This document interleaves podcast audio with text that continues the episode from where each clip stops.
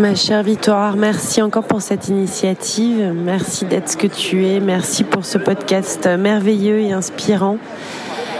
Sur ton invitation, je vais à mon tour donner des vœux pour l'année 2023 en souhaitant à tous beaucoup d'amour et d'amitié, de savoir euh, compter sur des gens autour de nous, s'appuyer sur euh, cet amour réciproque pour pouvoir construire plus loin que nous-mêmes.